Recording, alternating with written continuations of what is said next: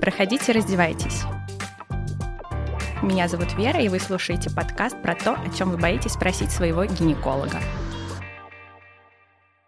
Хотелось бы сказать вначале всем большое спасибо за то, что пишете комментарии, за то, что ставите оценки, задаете вопросы. Всех вижу, всех читаю, и на ваши вопросы по мере возможности даю ответы. Вопросов поступает много, поэтому ответы на них выходят с некоторой задержкой, но всем обязательно отвечу. И сегодняшний эпизод будет частичным ответом на один из вопросов. Вопрос звучит следующим образом. Добрый вечер. Во-первых, хотела бы поблагодарить вас за ваши подкасты. Очень многое понимаешь после них, что и как правильно делать, а также какие именно вопросы можно далее задать своему гинекологу. По темам для подкаста хотелось бы услышать про миому матки, про кисты яичников. Также знаю, что у вас уже был подкаст на тему гигиены во время месячных, но хотелось бы развить ее. Как часто мыться, как часто иметь прокладки и так далее. Анна, спасибо за вопрос. Я думаю, про миому матки и про кисты яичников я прям целый эпизод действительно выпущу. Что касается гигиены во время месячных, здесь все непросто. Дело в том, что тема интимной женской гигиены не получила достаточно внимания внимания в медицинской литературе. И, как я уже говорила, всего два мировых сообщества освещают хоть как-то эту тему. Так, в 2011 году Королевский колледж акушерства и гинекологии Великобритании провел достаточно обширный поиск литературы с целью разработки как раз основанных э, на фактических данных и рекомендаций. И аналогичным образом поступил комитет из стран Ближнего Востока и Центральной Азии МЕКА. Данное сообщество провело поиск литературы, чтобы сформировать какие-то свои клинические рекомендации по интимной гигиене женщин. Сложность в том, что ни в одном из этих руководств нет какой-то отдельной информации о гигиене во время месячных. То есть достаточно общая информация, как в принципе женщина должна ухаживать за собой. Оба эти руководства предлагают э, ежедневное очищение вульвы какой-нибудь нежной гипоаллергенной жидкостью. Поэтому во время менструации, опять же, вы подмываетесь по мере ваших ощущений, по мере загрязнений. Что же касается отдельных средств, которые используются во время менструации, начнем, наверное, с тампонов. По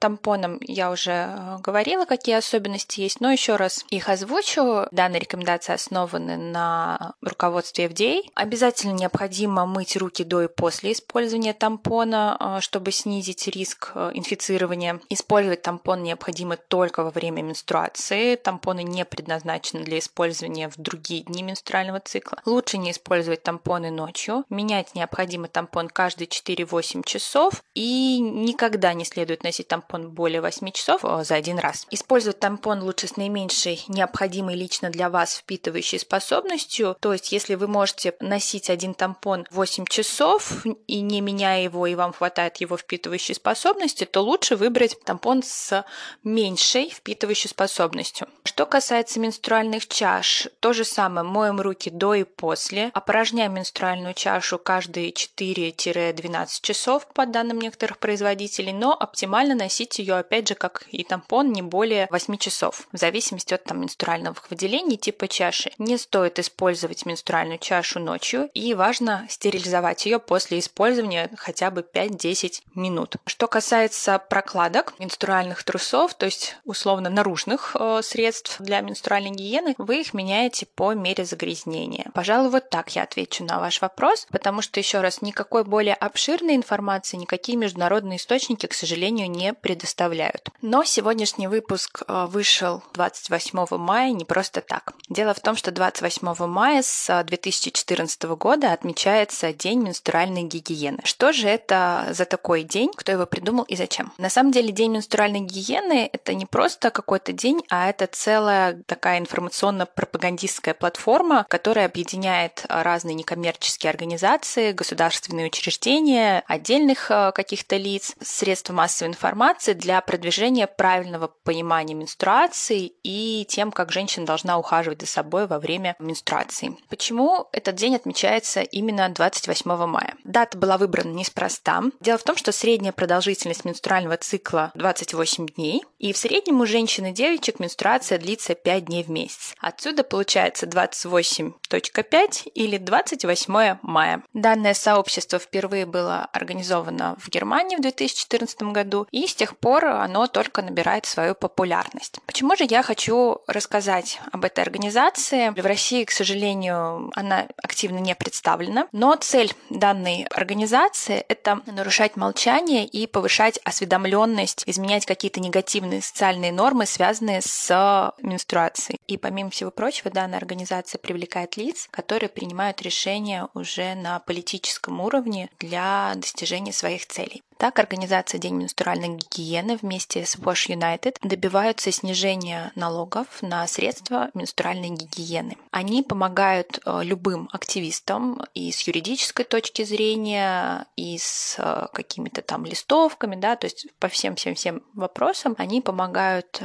активистам добиваться снижения налогов на средства менструальной гигиены, чтобы средства менструальной гигиены стали более доступными. Они делают упор на то, что условно называем менструальный продукт продукт – это предметы первой необходимости, а не предметы роскоши. В связи с тем, что женщина периодически вынуждена покупать э, средства для менструальной гигиены, это дискриминирует и, опять-таки, увековечивает гендерное неравенство. То есть то, что мужчина в целом не тратится для средства при менструации относительно женщины. И говорится о том, что менструация – это физиологическая функция, а не выбор женщины. То есть женщина не выбирает, менструировать ей или нет. И поэтому добавочные налоги на средства менструальной гигиены являются являются в данной ситуации дискриминационными, поскольку они фактически облагают налогом женщин и девочек, у которых нет другого выбора, кроме как покупать данные продукты при менструации. И данные программы уже достигли некоторого успеха. Так, в Канаде нулевой налог, в многих странах Европы, в Австралии нулевой налог на средства для менструальной гигиены. Ведется активная работа сейчас по снижению налога в Китае, Турции, Швеции, США. Самый высокий налог налог на данный момент на средства менструальной гигиены это Швеция, Норвегия. Это до 25% добавочного налога на стоимость, 20% добавочный налог стандартный. Это Россия, Украина, Беларусь. В Казахстане это стандартный налог 12%. В некоторых странах еще рассматривается, что на разные продукты менструальной гигиены разный налог. В принципе, вы можете ознакомиться сами с этой программой а, на сайте periodtext.org.